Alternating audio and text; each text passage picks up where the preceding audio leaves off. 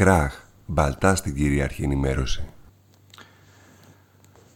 Μετά τις μαζικές κινητοποιήσεις αλληλεγγύης που ακολούθησαν την εκένωση της κατάληψης Ροζα Νέρα και τη διαδήλωση 2.000 ανθρώπων το Σάββατο της 5ης Σεπτεμβρίου, αληθινός φόβος απλώθηκε στις τάξεις των εκμεταλλευτών και του πολιτικού τους προσωπικού.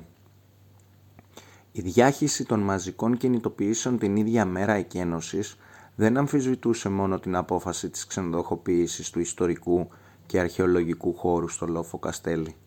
Οι πορείες και οι συνελεύσεις που ξεχύθηκαν στην πόλη την ίδια μέρα υπερασπίστηκαν παράλληλα και τον κοινωνικό ελεύθερο χώρο που είχε δημιουργηθεί στην περιοχή. Υποστήριξαν την πολιτική, ε, πολιτιστική και ελευθεριακή συνεισφορά των ομάδων που έδρασαν μέσα στην κατάληψη και εξέφρασαν τη συλλογική επιθυμία για την ανακατάληψη του λόφου από τις δυνάμεις κατοχής που έχουν αποκλείσει την πρόσβαση στον ελεύθερο δημόσιο χώρο. Εξέφρασαν επίσης την αλληλεγγύη τους στις άλλες καταλήψεις που χτυπήθηκαν στην Ελλάδα, την κατάληψη Τέρα Ιγκόγνητα και την Λιμπερτάσια, την Λιμπερτάτια. Όντας εντελώς ξένοι και εχθρικοί προς το τοπικό κίνημα και σε σημαντικά κομμάτια της νεολαίας και της εργατικής τάξης της πόλης, οι τοπικοί άρχοντες επιχείρησαν μέσα στο προχθεσινό Δημοτικό Συμβούλιο να παραπλανήσουν εκείνα τα κομμάτια της κοινωνίας που δεν επιθυμούν την ιδιωτικοποίηση του λόφου, την καταστολή της κατάληψης και το ξεπούλημα της δημόσιας περιουσίας. Έτσι ο Δήμαρχος θυμήθηκε αποκλειστικά και μόνο μετά από τη μαζική πορεία διαμαρτυρίας ότι στο Λόφο Καστέλη μπορεί και να γίνει κάτι άλλο εκτός από ξενοδοχείο ενώ στο Δημοτικό Συμβούλιο οι κυρίαρχες παρατάξεις έκαναν ό,τι μπορούσαν ώστε να μην τοποθετηθούν πιστικά και με σαφήνεια στο πώς θα σταματήσουν τη δηλωμένη πρόθεση της κυβέρνησης να ξεπεράσει το πολεοδομικό σχέδιο και τις αποφάσεις του Κεντρικού Αρχαιολογικού Συμβουλίου και να εξυπηρετήσει τα συμφέροντα των ξενοδόχων. Υπενθυμίζουμε πως ο Δήμαρχος τοποθετήθηκε δημόσια υπέρ της αστυνομικής καταστολής και του αστυνομικού σοου του Σαββάτου, ενώ συνεχίζει να θεωρεί πως ο Πρίτανης Διαμαντόπουλος, ο Διγαλάκης και οι συνεργαζόμενες και διαπλεκόμενες ξενοδοχειακές και κατασκευαστικές εταιρείες έχουν τον πρώτο λόγο για το τι θα γίνει στο Λόφο Καστέλη. Έχοντας ήδη απόφαση των μαζικών συνελεύσεων του τοπικού κινήματος για παρέμβαση στο Δημαρχείο ως κίνηση πίεσης και ανοιχτής απεύθυνσης, προχωρήσαμε σε κατάληψή του. Μοιράστηκαν εκατοντάδες κείμενα και συζητήσαμε με τον κόσμο που ήθελε να ενημερωθεί. Υποδεχτήκαμε την ποδηλατοπορία αλληλεγγύης. Στην, παρουσίας, στην παρούσα συγκυρία, η κατάληψη του Δημαρχείου είχε και ένα συμβολικό νόημα και στόχο να μην επιτρέψει την προσπάθεια απενοχοποίησης των ευθυνών της Δημοτικής Αρχής στην αστυνομική καταστολή ενός ελεύθερου κοινωνικού χώρου και στο ξεπούλημά του σε ιδιωτικά συμφέροντα. Θεωρούμε πως τα παραπάνω μηνύματα πέρασαν στη Δημοτική Αρχή, όπως επίσης πέρασαν και σε αρκετά κομμάτια της κοινωνίας. Τώρα όμως έχουμε άλλες προτεραιότητες. Αφενός να επιστρέψουμε στο βασικό κέντρο αγώνα που δημιουργήσαμε αυτές τις μέρες. Την ίδια την πόλη και τους δρόμους της. Να ενεργοποιήσουμε την ενότητα του τοπικού κινήματος για την υπεράσπιση του ελεύθερου κοινωνικού χώρου στο Λόφο Καστέλη και να ξεχυθούμε στις γειτονιές και στα χωριά για να διαδώσουμε τον αγώνα. Ας μην ανησυχούν όμως το Δημαρχείο. Θα τους ξαναεπισκεφτούμε με τον δημόσιο μαχητικό τρόπο μας με τον ίδιο τρόπο που δεν θα επιτρέψουμε κανένα ξενοδοχείο και θα ξαναπάρουμε τη ρόζα. Τελειώνοντας, λίγες ώρες μετά τις δηλώσεις των τοπικών και κοινοβουλευτικών εκπροσώπων υπέρ της καταστολής των καταλήψεων, κάποιες από τις οποίες είναι στην πρώτη γραμμή της αλληλεγγύης προς τους μετανάστες και τις μετανάστριες, το κολαστήριο της Μόριας καίγεται. Σε όλη την Ευρώπη καλούνται διαμαρτυρίες ενάντια στη βαρβαρότητα των κέντρων εγκλισμού και βασανισμού του μεταναστευτικού και προσφυγικού πληθυσμού στην Ελλάδα. Οι αγώνες μας για την υπεράσπιση της Ρόζας και του ελεύθερου κοινωνικού χώρου στο Λόφο Καστέλη συναρθρώνονται στις μέρες που έρχονται με τους αγώνες της αλληλεγγύης στην προσφυγιά, με τους αγώνες να ξαναπάρουμε τη ζωή στα χέρια μας. Όλα για όλους, τίποτα για εμάς. Πρόγραμμα δράσεων μέχρι την πορεία του Σαββάτου 12 Ενάτου, Παρασκευή 11 Ενάτου, σήμερα δηλαδή, παρουσίαση της παράστασης «Παπουτσωμένα πόδια» από την ομάδα «Ανάμεσα στο φως και την σκιά», Η παράσταση θα δοθεί τρεις φορές σε τρία διαφορετικά μέρη της πόλης. Στις 7 στην πλατεία Αγοράς, στις 7.45 στα βορεινά σκαλάκια Αγοράς και στις 8.30 στο Γιαλίτζα Μισή. Παράλληλα θα γίνεται μοίρασμα κειμένου που έχει γράψει η ομάδα για τα γεγονότα. Σάββατο 12 Ενάτου, παγκρίτια συγκέντρωση, πορεία αλληλεγγύης στους ελεύθερους κοινωνικούς χώρους και στη Ρόζα Νέρα και διαδήλωση στις 12 το μεσημέρι στην πλατεία Αγοράς. Συνέλευση, το κείμενο ήταν της συνέλευσης κατάληψης στο Δημαρχείο των Χανίων.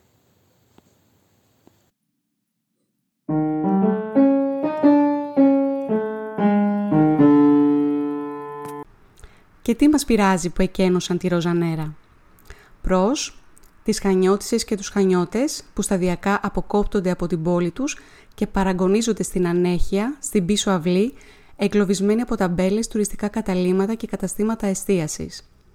Τις φιλοξενούμενες και τους φιλοξενούμενους αυτής της πόλης που εκδιώκονται από το δημόσιο χώρο και από τα σπίτια τους, τα οποία διατίθεται για βραχυχρόνια μίσθωση όσους δεν πρόλαβαν να επισκεφθούν τα κτίρια και τον προάβλιο στο λόφο Καστέλη, όσο το διατηρούσε ελεύθερα προσβάσιμα η Ρόζα Νέρα. Όσους και όσες δεν έχουν χώρο σε αυτή την πόλη, γιατί δεν ταιριάζουν στα πρότυπα κανονικότητας της κοινωνίας. Όλους και όλες που ασφικτιούν όταν τα λόγια φημώνονται και τώρα αναζητούν τη νέα συλλογική στέγη για τις ιδέες τους και τους αγώνες τους. Ο λόφος Καστέλη από τα μηνοϊκό χρόνια μέχρι το 1985 ήταν κατηλημένος από άρχοντες, κατακτητές, βασιλείς, βασανιστές, στρατούς και φασίστες. Τα κτίρια του λόφου φέρουν τις μνήμες των καταπιέσεων που είχε υποστεί διαχρονικά η κοινωνία των Χανίων. Από το 2004, το εγκαταλελειμμένο κτίριο της Πέμπτης Μεραρχίας πήρε ζωή από συλλογικότητες της πόλης και άτομα που εγκαταστάθηκαν στο χώρο, ο οποίος μέχρι τότε κατέρεε και όπου και δημιουργήθηκε η συλλογικότητα της Ρόζα Νέρα. Μέχρι και τις 5 Σεπτεμβρίου 2020, που εκενώθηκε βία, η κατάληψη προσέφερε στέγη σε άτομα που το χρειάζονταν, άστεγους μετανάστες οικονομικά αδύναμους ή το επέλεγαν, αλλά και στις συλλογικότητες της πόλης. Φιλοξενούσε αυτοργανωμένα και αντιεραρχικά εγχειρήματα, μαθήματα και εκδηλώσεις παντός τύπου χωρίς αντίτιμο, ενάντια σε μια κοινωνία όπου τα πάντα θεωρούνται εμπόρευμα. Βασικότερα όμως αποτελούσε ένα χώρο πολιτικής συνάντησης από όπου ξεκίνησαν και οργανώθηκαν ποικίλοι κοινωνικοί αγώνες. Σε αυτό το κτίριο βρήκαμε στέγη και μίσο συνέλευση που καταπιάνεται με ζητήματα έμφυλης βίας και διαχωρισμών με αφορμή το φύλλο, τη φυλή, την τάξη και το σεξουαλικό προσανατολισμό. Σε ένα κριτικό περιβάλλον που συχνά καταδυναστεύει τους άντρες του με την επιβεβλημένη αρενοπότητα, αυτή της λεβεντιάς, και καταπιέζει τις τελικότητες που απαιτούν αξιοπρέπεια και συνύπαρξη ανάμεσα σε αυξημένα ποσοστά γυναικοκτονιών και κακοποιήσεων, βρήκαμε τον ασφαλή χώρο να μελετάμε, να συζητάμε και να διαφωνούμε. Να δρούμε με εξώστρεφη διάθεση, στηρίζοντας η μία τον άλλον στι συνεχείς καθημερινές έμφυλες καταπιέσεις που βιώνουμε. Για 16 χρόνια το κτίριο της κατάληψης, άτομα και ομάδες προσπαθούσαν να πατάξουν τις ιεραρχίες και τους ρατσισμούς να οριζοντιώσουν τον λόφο και να τον χρήσουν υποδοχέα της κοινότητας και εκφραστή της αλληλεγγύης. Να γίνουν φωνή για τα ανίποδα τούτη της πόλης. Τώρα η νέα καθιστική ατάξη επιδιώκει να κατακτήσει εκ νέου την κορυφή του, λό, εκ νέου την κορυφή του λόφου. Ο εξευγενισμός και η τουριστικοποίηση αλλοιώνουν ιδιωτελώς της χρήσης γης και απομακρύνουν ανέσχετα ντόπιους και μόνιμους κατοίκους από τα Χανιά. Η παλιά πόλη, ακατοίκητο κουφάρι, περίμενε τους επισκέπτες ενός καλοκαιριού και μιας δίθεν οικονομικής τόνωσης που δεν θα έρθει με ένα ακόμα ξενοδοχείο αποκλειστικά για λίγους. Σε μια περίοδο που την υγειονομική κρίση διαδέχεται μια νέα οικονομική κρίση, δημόσιοι χώροι και κτίρια ιδιωτικοποιούνται, η φύση λαϊλατείται και το συμφέρον των λίγων και ισχυρών, η δημόσια υγεία και εκπαίδευση παραπέουν, τα εργασιακά μας δικαιώματα καταστρατηγούνται, το κόστος της ζωής μας αυξάνεται. Η καταστολή, ο έλεγχος και η επιτήρηση είναι αναμενόμενα. Το κράτος θέλει να καταστήλει οποιουσδήποτε αντιδρούν ώστε να δρά ανενόχλητο. Η οδηγία των καιρών αναφέρει ρητά την κοινωνική αποστασιοποίηση αντί της σωματικής αποστασιοποίησης που είναι ο ιατρικός όρος. Αυτό επιχειρείται και με την εκένωση των ελεύθερων τόπων μας, την αποξένωση από τους γύρω μας και από τους εαυτούς μας. Επιλέξαμε να σταγαστούμε στην κατάληψη Ρόζα Νέρα, γιατί σαν συνέλευση θέλουμε να λειτουργούμε αντιιεραρχικά, αντισεξιστικά και με αλληλεγγύη. Οι καταλήψεις αντανακλούν το πρόταγμά μας για ένα κόσμο χωρίς εκμεταλλευτές και εκμεταλλευόμενους, για μια κοινωνία αταξική, όπου οι ανθρώπινες σχέσεις δεν θα είναι εξουσιαστικές. Και για μια κοινωνία όπου δεν θα ανέχεται κανένα να δολοφονεί, να κακοποιεί και κάνει διακρίσεις με βάση το φύλλο, όποιο και αν είναι αυτό, τη σεξουαλική προτίμηση και τις προσωπικές επιλογές. Αυτό που αγνοούν κράτος και αφεντικά είναι ότι οι καταλήψεις δεν είναι και λύθη άνευ νοήματος. Δεν είναι νόμιμες ή παράνομες. Είναι απλά δίκαιες και γι' αυτό θα συνεχίσουμε μέσα σε αυτούς τους χώρους να υπάρχουμε και να αντιστεκόμαστε στη λαϊλασία των ζώων μας και να παλεύουμε για ένα κόσμο ελεύθερο. Η ιστορία του Λόφου Καστέλη και του κτηρίου της Ροζανέρα. Ήχνη ανακτορικής, πιθανολογείται, εγκατάστασης την πρωτομηνοϊκή περίοδο 2800 με 2000 π.Χ.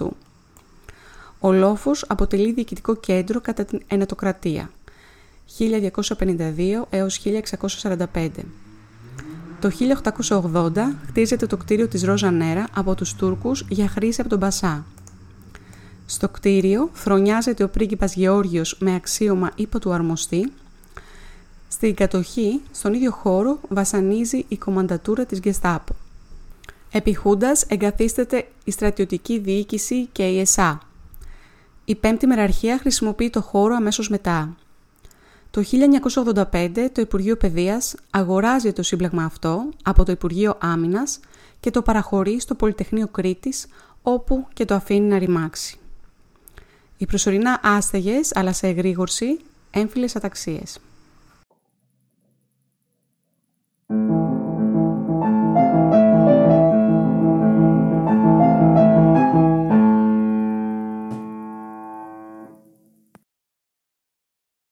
Η Ρόζα δεν είναι σπίτι των 16 που βρέθηκαν μέσα, από την Πέγγι Κυνηγάκη.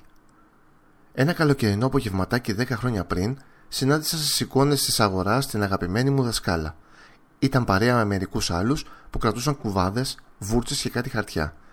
Πλησίαζα για να χαιρετήσω και όταν τη ρώτησα τι γινόταν, μου είπε ότι κολλάνε αφήσεις για την γενέθλια της Ρόζας που θα γινόταν σε λίγες μέρες. Μετά από μια σύντομη συζήτηση για το τι ακριβώς θα πει γενέθλια κτηρίου, διόρθωση γενέθλια κατάληψης, διόρθωση γενέθλια πολιτικής κατάληψης, σημείωση και αυτή η ρόζα ποια είναι τελικά. Και ίσως βλέποντας ότι δεν θα έβγαζε άκρη με τις ερωτήσεις μου, και αφού με είχε φάει περιέργεια, με κάλεσε για να δω από κοντά. Είχα ήδη επισκεφτεί το απαγορευμένο μέρος ένα μεσημέρι μετά το σχολείο, αλλά μόνο για λίγο στην αυλή. Φυσικά αυτή η σύντομη επίσκεψη ή μια αφίσα γενεθλίων κολλημένη στο δρόμο δεν συγκρινόταν με εκείνη την επίσημη πρόσκληση σε ένα τέτοιο γεγονός και μάλιστα από ένα άτομο που εκτιμώ και εμπιστεύομαι. Οπότε, όπως καταλαβαίνετε, δεν γινόταν να μην πάω. Τα έκτα γενέθλια της κατάληψης το καλοκαίρι του 2010 ήταν λοιπόν η πρώτη μου επαφή με τη Ρόζα σε ηλικία 14 ετών. Δύο χρόνια μετά είχα τη χαρά να γνωρίσω από κοντά άτομα που είχα δει στους κοινωνικούς αγώνες και στους δρόμους τα χρόνια των πλατιών, των μεγάλων συνελεύσεων και των καταλήψεων της νομαρχίας, που μεσολάβησαν και που, δεν ήξερα, και που δεν ήξερα ότι δραστηριοποιούνται εκεί.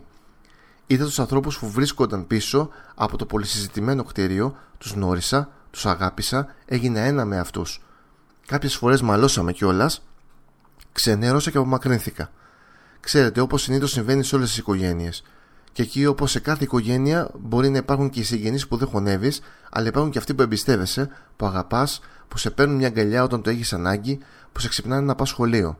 Αυτοί που κάνεις παρέα, που γελάς, που μοιράζεσαι ιδέες και προβληματισμούς, που σου μαθαίνουν πράγματα που είναι πρόθυμοι να μάθουν από εσένα και εσύ σε πιτσιρίκι. Ακόμα και αυτοί που ίσως που ίσως σε πληγώνουν χωρίς να το θέλουν, αλλά είπαμε, έτσι είναι οι οικογένειες. Και έτσι συμβαίνει σε όλα τα σπίτια. Όμως η Ρόζα δεν είναι από τα σπίτια που προσφέρουν απλά μια ζεστή στέγη. Είναι από τα σπίτια που προσφέρουν αξίες και ιδανικά που θα μείνουν ακόμα και αν ο λόφος του Καστελίου γκρεμιστεί και χτιστούν νεροτσουλήθρες.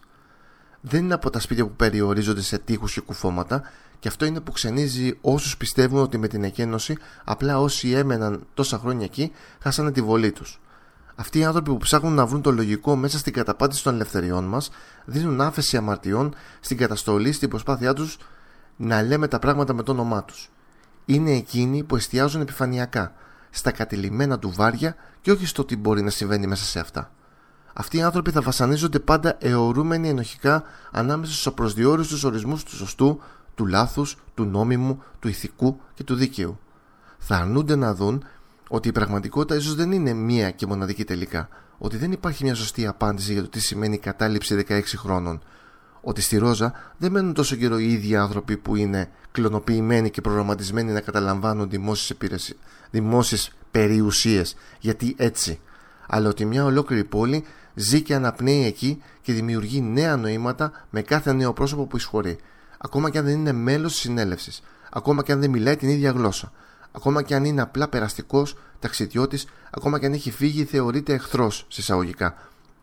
Ότι ο καθένας αφήνει το δικό του στίγμα. Δίνει και παίρνει διαφορετικά πράγματα και πολλές φορές από ίδιες διαδικασίες φεύγουμε με διαφορετικά συμπεράσματα και νοήματα. Γιατί; Γιατί τέτοιοι περίεργοι είμαστε οι άνθρωποι. Μα γιατί είμαστε, έτσι οριμάζουμε και έτσι μεγαλώνουμε. Έτσι και εγώ νιώθω ότι μεγάλωσα εκεί μέσα. Αυτό δεν θα αλλάξει και είναι μεγάλη μου τιμή. Τιμή που δεν μεγάλωσα σε ένα σπίτι με τέσσερις κλειστούς τοίχου, αλλά σε ένα σπίτι ελεύθερο και ζωντανό, και ακόμα πιο μεγάλη τιμή που δεν μεγάλωσα μόνο εγώ εκεί, αλλά και όλοι όσοι βρίσκονταν στο χώρο μεγάλωναν και μεγαλώνουν μαζί ο ένας με τον άλλο. Ή τουλάχιστον έτσι θα έπρεπε να γίνεται. Στα δικά μου μάτια κάθε μέρα αλλάζουμε και διαπλασσόμαστε και αυτή την αλλαγή και συνδημιουργία αγκαλιάζουν και στεγάζουν τα κοινωνικά κέντρα και αυτό είναι που αδυνατούν ίσως να καταλάβουν όσοι προσπαθούν να προσδώσουν μια ιδιότητα στο κτίριο και στον κόσμο που το πλαισιώνει με τον τρόπο, με τον κάθε τρόπο. Ότι δεν είμαστε ίδιοι και ότι αν υπάρχει κάτι κοινό που μας διέπει είναι η ιδιότητα των ανθρώπων που αγαπούν τη ζωή και αυτή που πλήττεται αυτή τη στιγμή μέσω της καταστολής αυτού του κτηρίου. Όλοι αυτοί οι άνθρωποι λοιπόν που συνειδητά εδώ και χρόνια κοιτάτε τη δουλειά σας και τα σπίτια σας, χρησιμοποιήστε αυτή την ιδιότητα για να δείτε τι μπορεί να υπάρχει πέρα από τα τουβάρια αυτών των σπιτιών και αν καταφέρετε να δείτε κάτι πέρα από τούβλα, μπορεί τελικά να καταλάβετε γιατί αυτή η επίδεση αφορά όλους μας. Ακόμα και αυτούς που δεν πάτησαν ποτέ το πόδι τους εκεί ή και αυτούς που διαφωνούσαν με τον τρόπο λειτουργίας του χώρου. Και πιστέψτε με, είναι πολλοί, αλλά είναι στο δρόμο. Το απόγευμα μετά την εκένωση βρέθηκα στην πλατεία της αγοράς για τη συγκέντρωση αλληλεγγύης. Καθώς μιλούσα ξανά με τη δασκάλα μου, είδα στο μυαλό μου εκείνη η συνάντηση και η αδυναμία μου να συνειδητοποιήσω τι είχε συμβεί, νομίζω, νίκησε εκείνη τη στιγμή. Τελικά κοιτώντας γύρω μου, είδα ότι δεν ήμασταν δύο που λησμονούσαν κάτι περασμένα καλοκαίρια, αλλά δύο χιλιάδες. Που ζούμε στο παρόν και διεκδικούμε το δικαίωμα στη ζωή και την αξιοπρέπεια πάνω στην οποία πέσανε οι πρώτες εταιριές για να χτιστούν πολυτελή ξενοδοχεία που ταΐζουν το φασισμό και την, με την ανάπτυξη. Δύο χιλιάδες. Οπότε τελικά νικήσαμε εμείς. Γιατί η Ρόζα δεν είναι σπίτι των 16 που βρέθηκαν μέσα στις 5 το πρωί του Σαββάτου, είναι το σπίτι όλων αυτών που βρεθήκαμε στους δρόμους της πόλης. Και μαντέψτε τώρα που το σπίτι είναι πνιγμένο στα σερματοπλέγματα και τις κάμερες που θα μας βλέπετε κάθε μέρα. Τα λέμε λοιπόν.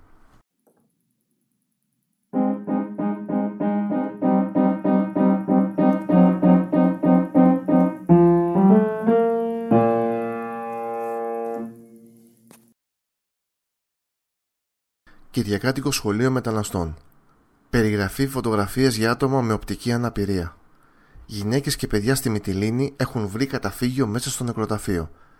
Ενδεχομένως η πιο συγκλονιστική φωτογραφία του 2020. Από τον Πάνο Δόντι. Πήγαμε στο νεκροταφείο, ούτε σπιθαμή να σταθείς. Είχαν προλάβει άλλοι, πριν από μας, και πήραν την πρωτοκαθεδρία βγάλαν από τους τάφους λιωμένους και τους νεκρούς και βάλαν οι ζωντανοί τα στροσίδια τους και τα παιδιά τους. Γυναίκες γεννούσανε πρόωρα. Είχε διαδοθεί στους γύρω μαχαλάδες όποια είναι για γένα στο νεκροταφείο. Παραστέκουνε και γιατροί. Γερόντισες βράζανε νερά για τις λεχόνες με προσάναμα κόκαλα πεθαμένων. Διδό σωτηρίου ματωμένα χώματα.